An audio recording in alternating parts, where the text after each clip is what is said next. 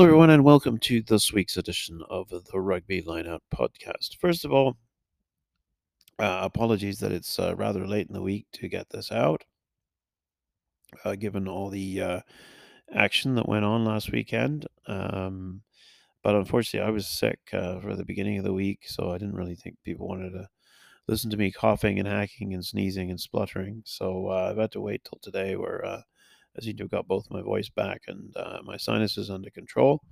So many apologies for that. Um, but yeah, without further ado, let's get into it. Um, this weekend, uh, this sorry, this week, uh, we're just going to do a very quick sort of almost like a speed dating trip through uh, all the internationals that took place this weekend. I'm not going to go into a huge amount of depth. Um, in terms of stats, but just some of the things that struck me about uh, those games. So uh, we'll do that. And then the other thing that uh, it was funny, I was with a bunch of friends uh, at Hemingway's in Toronto, and we were uh, watching the games unfold. And, you know, there were some interesting upsets this weekend. And uh, it was kind of funny. We looked at the, the, the four countries that participate in the rugby championship Australia, New Zealand, Argentina, and South Africa, and the Six Nations. And because we kind of saw some upsets this weekend, we came up with what we uh, kind of coined our vulnerability score. Um, and where those teams all kind of, we feel, uh, sit in terms of how vulnerable are they to, say, a big upset uh, next year at the World Cup.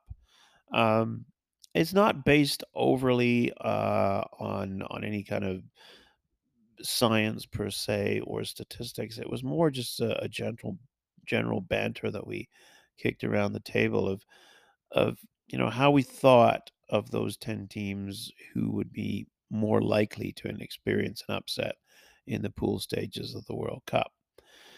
So, if we looked at uh, the four rugby championship countries, it was interesting. The two countries, uh, we didn't feel that were overly. As I say, we we scored these countries out of out of ten, and if you got uh, a high mark out of ten, that means you're more likely to be vulnerable to an upset, and if you got a low mark, then less so. So the two countries that we thought are probably not likely to uh, experience an upset, given their pools uh, are New Zealand. They scored 3 out of 10, and South Africa 3 out of 10. Uh, the two countries from the Southern Hemisphere we did think that that could be uh, susceptible to to an upset uh, were Australia and Argentina. We both ranked them seven uh, out of ten on our vulnerability scoring. And if you look um, at the pools next year in the World Cup, um, you know, we certainly feel that in Argentina and Australia's pools, um, there's you know there is some room for, for an upset. Um, you know, Australia got upset by uh, um, Italy uh, on this uh, Autumn Nations series, and Australia, um, as I say, they got upset by Italy. South Africa didn't really come a cropper against anybody. Um, their game, their loss to uh, France and uh, Ireland were were very very tight, and obviously they kind of blitzed through uh, Italy, although they did struggle a little bit in the beginning. But um, if you look at their pools um, for Australia and Argentina, um, you know they Argentina they've got a team teams like Japan and Samoa. Um, and you know, given that Argentina can be, you know, brilliant one week and then not so sharp the next week. You know, possibly some more Argentina, uh, Japan could cause an upset there. For Australia, I think definitely um, they've got, um, you know, Fiji and Georgia in their pool. And given the way Fiji are playing, and also uh, with Georgia's historic win over Wales, who knows? Um, and then looking at the Six Nations competitors, um, our scorings there were for the countries that we felt were, were relatively safe uh, from an upset. are France, Ireland, uh, and England. France, we generally think are the side least likely to experience an upset in the pool stages. Uh, they scored two out of 10, which is pretty impressive. Um, and then Ireland, we thought, scored uh, three out of 10. So them looking pretty good. But also England, five out of 10. Now, England, you know, because, you know, they did lose to, to uh, Argentina at the beginning of this Autumn Nations series. Um, but, you know, France, certainly in their pool, I can't really see Namibia, Uruguay, or Italy upsetting France. Um, and for Ireland in their pool, eh, you know, maybe Tonga as a banana skin. I, I don't think so. Um, and you know, a defeat by Scotland wouldn't necessarily per se be an upset. I mean, Scotland are a good side. Um, so there you have it for those two. But for for England, you know, given their wobble against Argentina, um, given the group that they have, now they did dispatch Japan pretty impressively, um, and I don't think they they would really see Samoa as a threat. But yeah, maybe with the Japanese if they have an off day. But I think for the most part, with a score of five out of ten, I think it's it's less likely that that England are going to experience an upset. And if you know they did lose to Argentina again, you know it's a bit like Ireland and Scotland. Given where Argentina are ranked, that's not per se an upset. Um, but the countries that I do think uh, are vulnerable um, are uh, Italy uh, to an upset and uh, Scotland and Wales. Now, Italy in their group, um, Namibia, I don't really see an issue there, but Uruguay could be a banana skin for the Italians. Um, but we scored the Italians seven out of ten, so we're not we're not that convinced, especially the way if Italy keep developing and playing the way they are, that they're in for an upset by somebody like Uruguay. But there is a risk there. Um, Scotland actually scored the best. They only scored six out of uh, six out of ten. So we think they're relatively unlikely to experience an upset from either Tonga or Romania. But Tonga could be a banana skin if they're if they're not careful. Uh, unlikely, but possibly. But Wales definitely. I think you know after that loss to Georgia, and Wales do have Georgia in their pool. Also, you know, look at the way Fiji are playing. You know, uh, Wales do look vulnerable in their pool, definitely for sure. So yeah, that was just a fun little exercise that we kind of went through as we were all sitting at the table and speculating about next year. And like I say, it doesn't have a great deal of basis in scientific fact or statistics, but uh, yeah, it did, did seem to spark a little bit of healthy debate amongst us. And uh, yeah, it's just some interesting speculation. We shall see.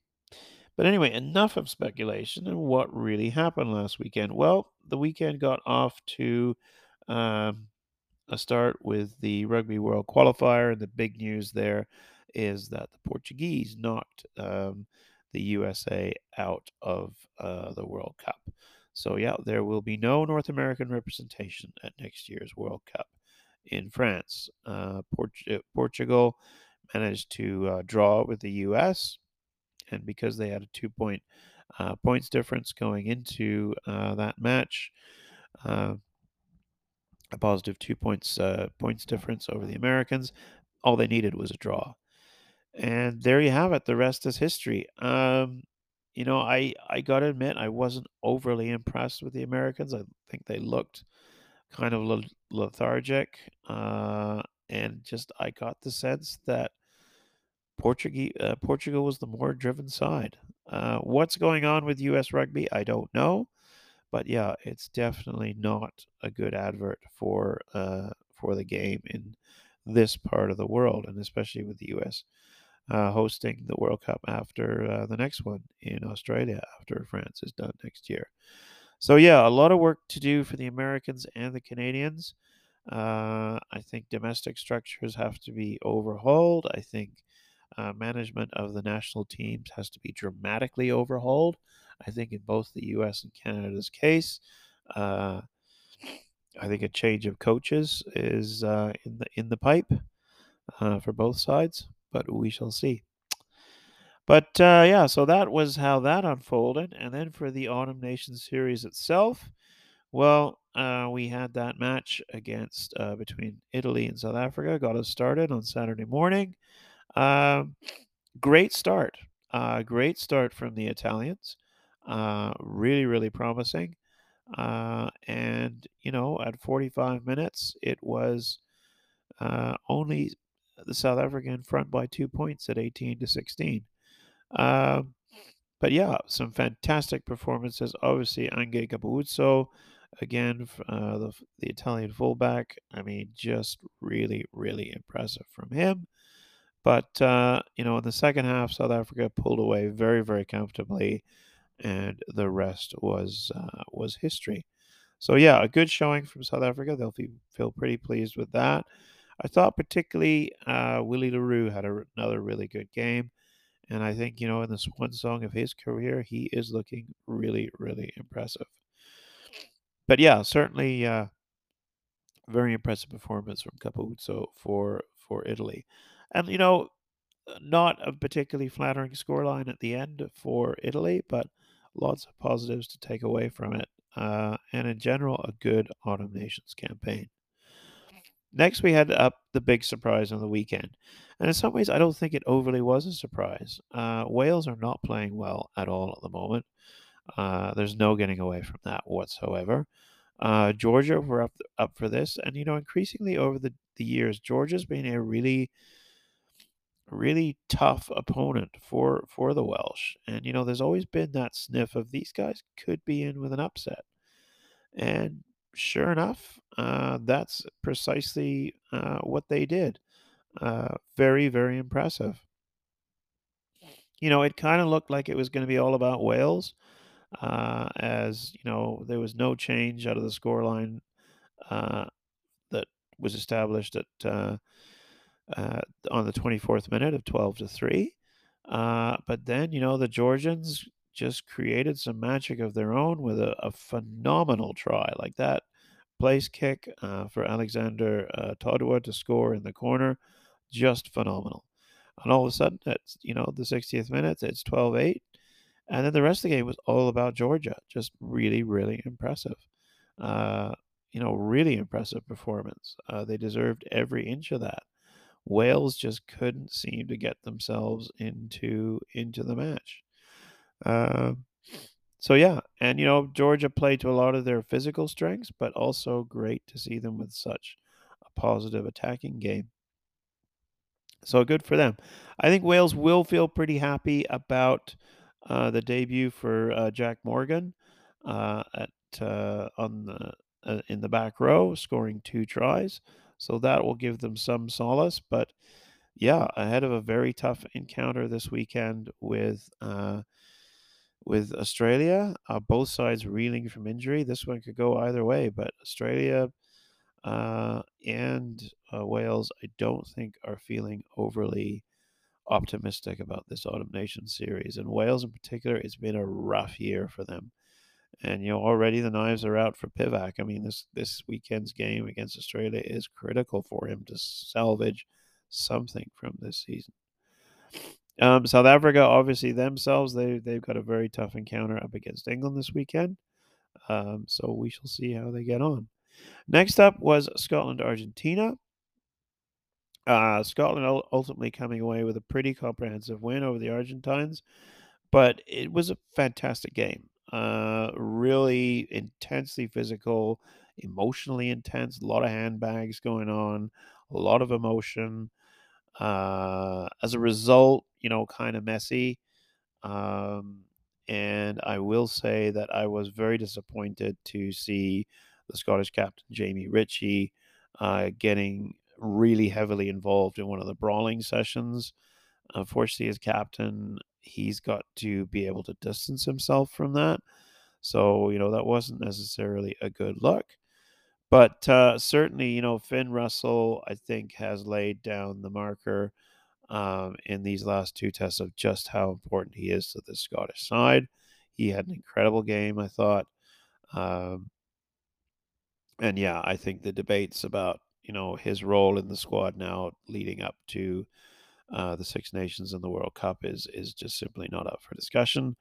Another phenomenal performance from Darcy Graham and Duhan van der Merwe, but also uh, Sione Tuipulotu at center looked really, really good. Uh, so yeah, exciting times for Scotland. Nice to end their their Autumn Nations series with with a really positive win. But you know, good stuff from Argentina again. Unfortunately, they came out the wrong side of the scoreline. Uh, red card went to Marcos Kremer. Uh, not up for negotiations. Sorry, uh, felt bad for him. Um, but there was no disputing that that was a red card offense. Um, but yeah, I mean, it wasn't an awful game from Argentina. It was just kind of a bit sloppy um, and scrappy. And I think maybe the end of a long, hard season saw them kind of tired. Um, and uh, yeah, I think they they just couldn't cope with uh, uh, the, the old uh, the old magic quota from uh, Finn Russell, who again, like I say, had I thought a really really good game. But you know, Argentina will end their season feeling pretty good going into next year uh, and the run up to the World Cup. Then we had England, New Zealand, and as predicted, uh, as everybody said, that was the game of the weekend. It didn't look like it was going to be the game of the weekend. Uh, let's face it. Uh, up until the 70th minute, it just looked like England, uh, sorry, New Zealand were just going to run away with it. Um, you know, with the score line at 25 to 6. And then, yeah, that last 10 minute com- comeback by England was the stuff of legends. legends. Uh, three score, uh, three tries in nine minutes, one every three minutes. Just outrageous. Uh, New Zealand saw a yellow, yellow card to uh, Beauden Barrett. Um, you know, I think that's one thing they will not feel uh, overly happy uh, with the amount of penalties they conceded 14 penalties for New Zealand. That's a bit of a coach killer. Uh, England as well, though, will not be happy with their penalty count because that was really costing them early in the game at 15. So, uh, yeah, but a very telling uh, yellow card for New Zealand in the 70th minute. And then with New Zealand with 14 men, England turned the screw. And, you know, it's like all the commentators were saying, where was that England performance in the first 70 minutes? Uh, and that's something that England really needs to address uh, ahead of the game against South Africa this weekend and going into the World Cup. Uh, I felt really sorry for Jack van Poortvliet at uh, scrum half, you know, that, especially that pass that was intercepted by uh, Dalton Papali, who had a who had a stormer of a game for New Zealand and caused England huge amounts of difficulty. Um, like a real, yeah, really, really difficult. Uh, made life really, really difficult for uh, England. And uh, it was interesting when Papali'i went off. Now, admittedly, it was the same time that uh, that they got the red card. Um, uh, sorry, that New Zealand got the the yellow card. England uh, England's fortunes changed dramatically. Like it was almost like if there was one player who was really wrecking any kind of fluidity that England was trying to develop, it was Dalton Papali'i. But um, yeah, I think in that that final cameo ten minutes, there was some phenomenal performances from England. Um, you know, uh, the prop Will Stuart coming on, scoring two tries in the space of nine minutes. That's phenomenal. David Ribbans, uh, what an impact off the bench. Like, just huge. Uh, that offload uh, that he made um, to uh, set up uh, Freddie Steward's try, just, just stuff of legends. Um, I think, yeah, uh, England want to get him involved in their plans for the, the World Cup and the Six Nations and get him involved fast. Very, very impressive debut from him. And he looked good last weekend as well. Uh, so great to see from him. Uh, really good from Guy Porter, um, I thought as well. And here's an interesting question. Manu Tuilagi seems to be perceived by Eddie Jones as the great future for uh, England, I'm sorry, in all the games I've seen him this Autumn Nations, beyond average. Whereas Guy Porter came on and all of a sudden, oh no, here we go. So I'm sorry, I noticed that you know Eddie Jones is stuck with Manu Tuilagi against South Africa, but I'm sorry, I'm just I'm just not seeing the hype. I'm just not getting it. Um, so yeah, obviously Eddie Jones perhaps knows a lot more than than I do, but I just don't understand the fascination with Tuilagi. I think he's not necessarily at his best. He's injury prone, and I think teams know how to how to manage him.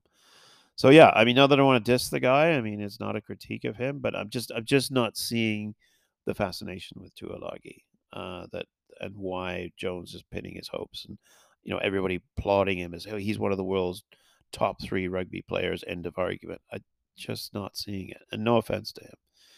Uh, Jack Nowell, I thought pretty weak. Um, you know, I think England needs another option on the wing. Um, and yeah, it'll be interesting to see uh, what they do in in that respect. But yeah, like I said, I really like the look of Guy Porter. Uh, Freddie Steward, I cannot sing that man's praises enough. Thought uh, Jonny May had a good game. I thought the Owen Farrell, uh, Marcus Smith access worked pretty well. Uh, elements of England's back row still doesn't work, although I thought Sam Simmonds had a good game. So yeah, uh, but for New Zealand, yeah, I think their their biggest danger weapon uh, against England in that match was Dalton Papali. I mean, what an effort from from him. So yeah, we'll see. As for the actual result, uh, a lot of people feel, and I tend to agree. I think, you know, while everybody knows what New Zealand can do, even with 14 men, I still think England could have tried to go for the win. You know, they had England under the pump. And I think going for a win is a statement of intent about next year. I understand why they perhaps didn't, and I'm not being overly critical of Smith, but I think, um, like a lot of people, I was disappointed that they didn't chance their hand uh, because even a narrow loss would have still made a huge statement. And I think they, they could just have pulled it off. All they needed was to keep possession pressure. Uh, England, uh, sorry, New Zealand into a, a, disciplinary error, kick at the post. Their kicking was good uh, at the weekend, and there you have a there you have a win to really set you up for next year, and against a tough game with South Africa this weekend. So we shall see. Uh, those are just my thoughts. Ireland, Australia, we're up next. I thought that was a pretty dour game. Um, I thought from Ireland they underperformed quite dramatically, in my opinion. The only guy who really stood out for me was Caelan Doris at number eight. The rest of it, and and I would also say Tad Beirne uh, at uh, in the second row, as he always does, just really stood out during this Autumn Nations campaign, and increasingly throughout the year. Um, and certainly Josh van der Flier gave it a good go. But I thought overall, um, you know, Ireland looked a bit lumpy. And again, it begs the question they were playing without Sexton. Um, you know, I thought I thought that uh, excuse me. I thought that uh, Jack Crowley stood up, and I thought he he countered himself well. I think you know Ross Burns showed a cool nerve to slot the winning penalty at the end when he came off the bench, but there's no question about it you know, Ireland without Johnny Sexton are just not a firecracker team. They're an efficient and capable team, but uh, are they that that extra team in the same vein as France or or New Zealand? No, I, I don't think so. And you know, somehow between now and October 28th, if Ireland are serious about winning the World Cup, they have to get Johnny Sexton um, through two tough pool games uh, and then uh, three knockout games. On top of that, there's the Six Nations just around the corner, uh, which they're no doubt going to to play him in some of the bigger matches, plus a Leinster URC campaign and a Champions Cup campaign. Uh, you know, you're banking a lot on one guy to pull it off, and you know, I say Ireland without Johnny Sexton are just you don't feel they're they're that that world champion team. So we shall see. Concerns for Ireland heading into next year, especially as we've we've seen pretty lackluster performances without him on the pitch. For Australia, uh, man, the discipline, guys, you've got to fix the discipline. It's a, it's a, it's a joke.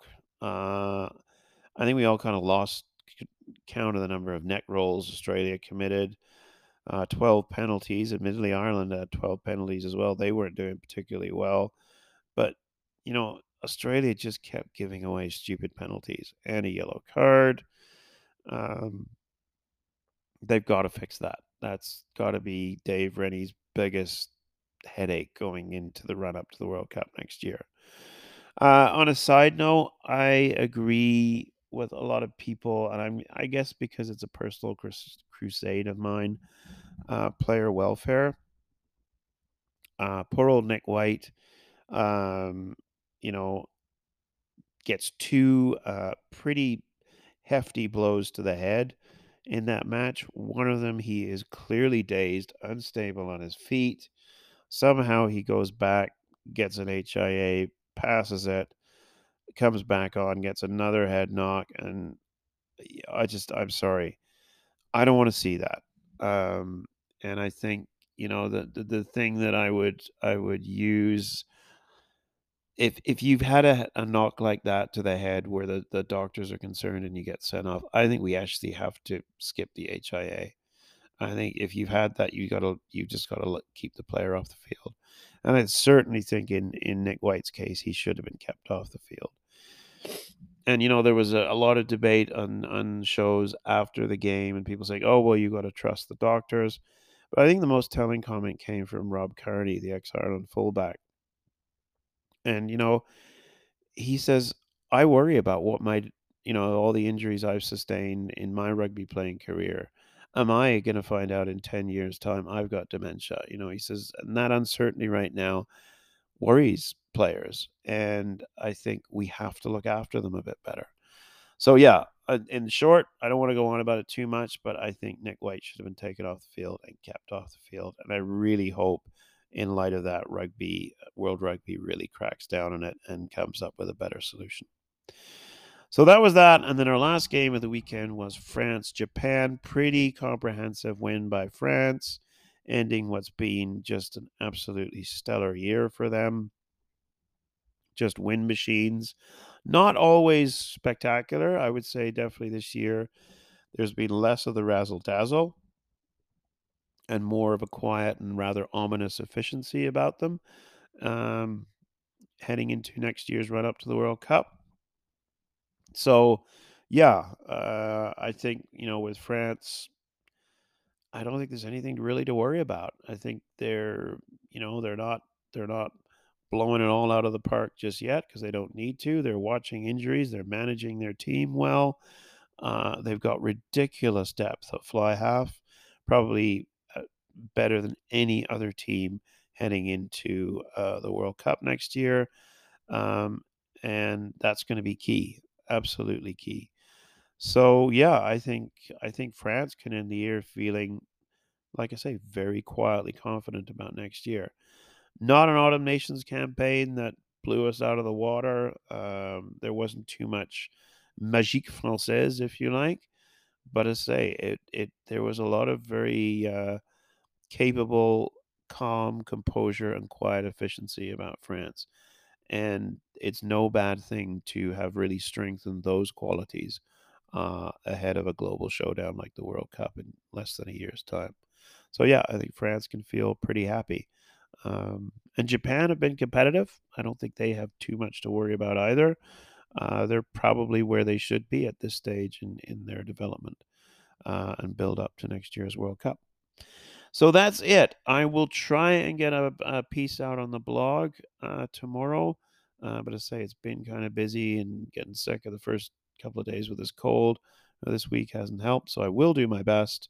Um, but certainly lots to look forward to this weekend. URC resumes, and those two big games: Wales and Australia, England and South Africa, all on Saturday, 8:15 Eastern, 10:30, 8:15 Eastern for Australia, Wales, 10:30 for South Africa, England.